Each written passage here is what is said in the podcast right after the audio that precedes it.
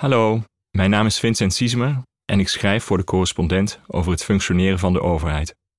Kamerleden hebben te veel werk en te weinig tijd. Zo kunnen ze hun taken niet goed uitvoeren en dat zet onze democratie onder druk. Nu het kabinet is gevallen en veel Kamerleden na de verkiezingen uit de politiek stappen, is dit het moment om daar wat aan te doen. In deze column leg ik uit hoe. Op 5 september komt de Tweede Kamer terug van reces. Heel veel spannends hoeven we niet te verwachten de komende tijd.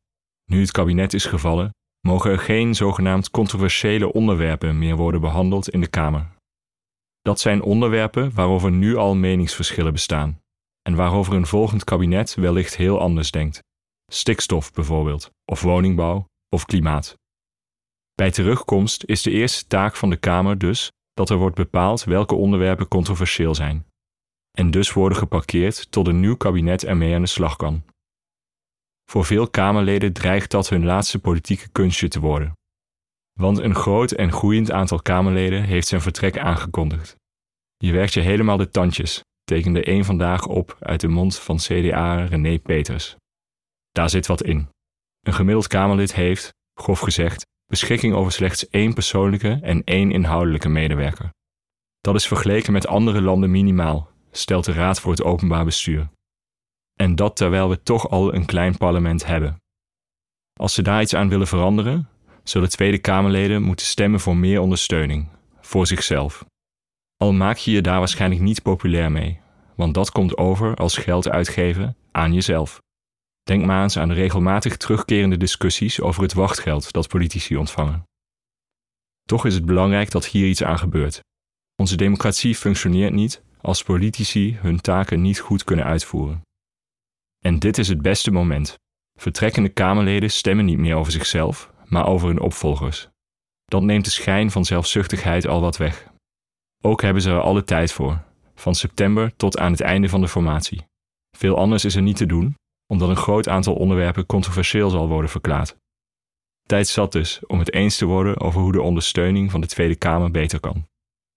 Er zijn verschillende manieren waarop je die extra ondersteuning kunt regelen.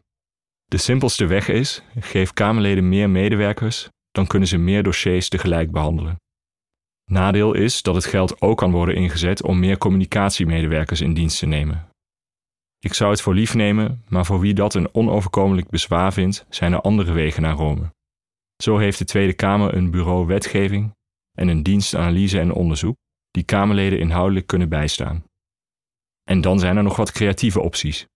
Meer dan 40.000 mensen tekenden bijvoorbeeld een petitie om de kiesdrempel te verhogen, zodat de Kamerfracties groter worden. Als ze met meer mensen zijn, dan kunnen ze het werk beter verdelen. Maar ook dat kon niet iedereen bekoren, want zo'n kiesdrempel maakt onze democratie minder representatief. Gelukkig kwamen er alternatieven op tafel. Een groter parlement bijvoorbeeld, of een minimale fractiegrootte. Fracties die te klein zijn, krijgen dan misschien minder spreektijd in de Kamer, tenzij ze zich aansluiten bij een grotere fractie. Jasper Lucchese, hoofdredacteur van economenvakblad ESB, voegde daar onlangs een reeks voorstellen aan toe. Hij pleit onder andere voor meer middelen voor de wetenschappelijke bureaus die politieke partijen ondersteunen met inhoudelijke analyses. Ideeën zat dus. En let wel, niets doen is de slechtste optie. Wereldwijd staan gevestigde democratieën onder druk. Inmiddels vindt 62% van de Nederlanders dat het de verkeerde kant op gaat met het land. Het is aan de politiek om daar verandering in te brengen, en dat begint met voldoende ondersteuning. Dat een groot deel van de Kamer vertrekt, moeten we dus zien als een kans. Het is te hopen dat de Tweede Kamer onze democratie in september niet controversieel verklaart. Het is de missie van de correspondent om voorbij de baan van de dag te gaan. Onze correspondenten voorzien het nieuws van context en schrijven over de grote thema's van deze tijd. De correspondent geeft me de vrijheid om mijn nieuwsgierigheid te volgen en de tijd om verhalen te schrijven. En zo probeer ik onzichtbare structuren zichtbaar te maken en een andere kijk te bieden op debatten die het nieuws domineren. Dan gaat het minder over het spelletje en veel meer over wat er op het spel staat. Vanaf dag 1 zijn onze artikelen, boeken en podcasts gefinancierd door onze leden. Volg ons op onze journalistieke zoektocht. Overweeg eens lid te worden van de correspondent. En maak daarmee samen met ruim 70.000 anderen onze onafhankelijke journalistiek mogelijk. Dus word lid van de correspondent. Ja, Word lid. Word lid.